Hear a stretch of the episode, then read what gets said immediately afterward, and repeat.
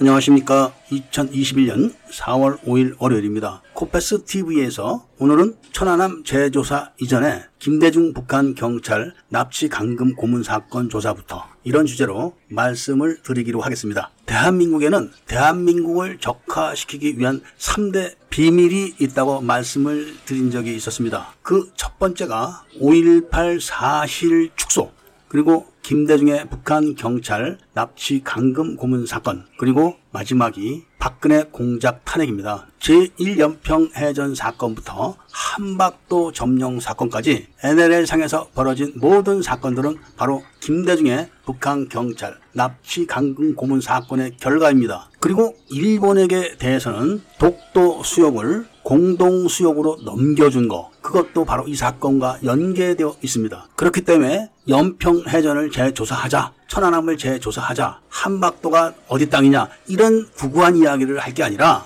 김대중의 북한 경찰 납치 강금 고문 사건만 조사를 하게 되면 모든 것이 백일화에 다 드러납니다. 왜 노무현이 NLL을 재협상하겠다는 발언을 했는지 그것도 다 백일화에 드러납니다. 김대중은 집 권하자마자 장기 집권을 하기 위해서 한나라당이 총풍 사건을 일으켰다. 이런 조작을 했습니다. 조작을 한 다음에 기소를 해놓고 재판을 하다 보니까 증거가 부족한 겁니다. 그래서 김대중은 북한 경찰을 중국에서 강제로 납치를 해서 안기부에 가둬놓고 고문을 합니다. 그런데 고문을 하다 보니까 사람을 잘못 잡아온 겁니다. 그러니까 잡혀온 북한 경찰은 그 사실을 모르는 사람이고 그러니까 아무리 고문을 해도 모른다 소리밖에 할 수가 없는 거죠. 그래서 안기부 직원들이 이거 이상하다 이런 생각을 갖고 대책 회의를 하는 사이에 감시가 소홀해지니까 도망을 친 겁니다. 도망을 쳐서 중앙일보사로 간 것이죠. 그런데 김대중 정부는 이 사실을 비밀로 붙였지만 이 사건이 중국에서 발각이 됩니다. 생각을 해보십시오.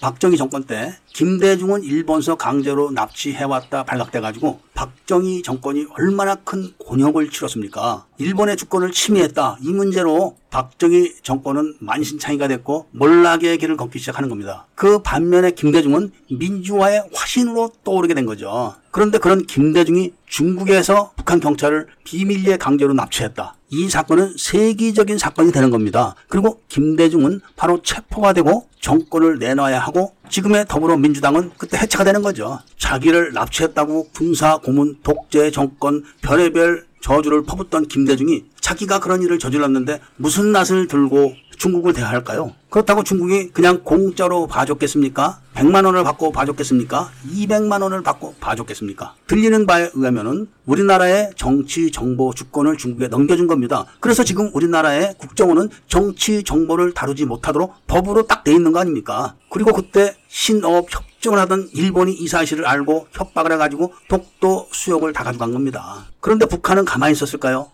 중국이 이 사실을 공식 적으로 드러내기 시작한 것이 바로 김대중이 이 사건에 책임을 물어서 이종찬 안기부장을 사건을 수습하고 해임을 시키고 천용택 씨를 안기부장으로 임명해서 취임식을 하던 날 그날 중국에 있는 안기부원들을 싹 다 구속시켜 버립니다. 그러니까 북한은 그 날짜로 그 사건을 알게 되고 그때부터 제1연평해전을 준비하고 즉각 연평해전을 일으켜가지고 큰 피해를 당하게 됩니다. 그리고는 그걸 빌미로 김대중을 부르는 거죠. 남북회담을 하자 이런 구실이지만 불러다 놓고 님자 와 우리 님미는 납치해서 이렇게 해가지고 공갈을 쳐가지고 6.15 선언을 끌어낸 다음에 햇빛 정책이라는 미명하에 천문학적인 돈을 뜯어갔죠. 그러면서 그의 9월 초에 바로 NLL 무효 선언을 해버립니다. 그때 한박도가 넘어가는 겁니다. 이미 한박도는 그 이전에 대한민국의 주소지가 부여돼 있고 NLL 남쪽 6km 선상에 있는 대한민국 영토입니다. 그거를 선을 말도 쪽에서부터 그으면서 내려와서 한박도가 넘어가는 거죠.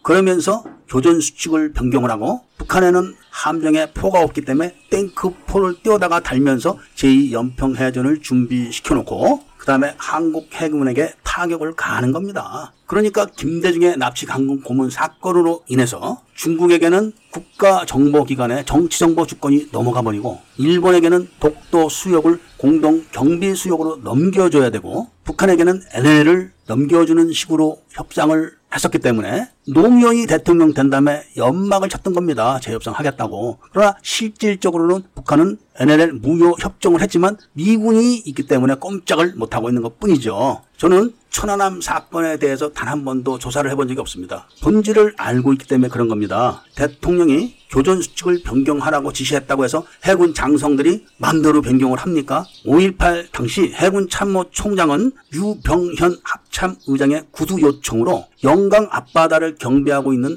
해군 경비 부대를 다 변산 쪽으로 철수를 시켰습니다. 그리고 나서 전남 도청에 있던 시민군 본부 요원들 600명이 교도 대대 1개 분대가 특 전사 완편 1개 여단을 공격을 해서 1개 대대를 괴멸시키다시피 한 사건을 만들어 놓고 그 사건을 조사하는 핑계로 그날 밤에 전남 도청에 있던 시민군 600명이 그날 밤 사이에 모두 행방이 묘연하게 사라지도록 만들어준 사실이 있었습니다. 이 사건을 놓고 유병현 합참 의장은 변산에서 침투를 해서 광주로 들어가기가 더 쉬울 것 같아서 그렇게 조처를 했다고 사서전에서 이야기를 하고 있습니다만은 영강 앞 바다가 침투하기가 좋은 곳이라고 합니다. 이런 전력을 봤을 때 아무리 대통령이 교전 수칙을 바꾸라고 지시를 했다 쳐도 자신들의 부하가 다 죽는데 그렇게 쉽게 바꿀 수가 있겠습니까? 그러니까 NLL 사건에 관해서 일어났던 모든 사건들은 김대중의 북한 경찰 납치 강금 고문 사건만 조사를 하면 100일 하에 다 드러나는 것입니다. 천안함 사건을 조사하자, 연평 해전 사건을 조사하자 아무리 그려봐야 장님 코끼리 만지기시 될 뿐입니다. 그렇기 때문에 천안함 재조사를 할 게 아니라 김대중의 북한 경찰 납치 강금 고문 사건을 조사를 해야 된다. 이런 말씀을 드리면서 오늘 이야기를 마치고자 합니다. 구독과 좋아요, 알림을 부탁드리고 회원 가입을 해 주셔가지고 대한민국의 3대 비밀을 대한민국 모든 국민들이 알 수 있도록 해 주시기를 부탁드립니다.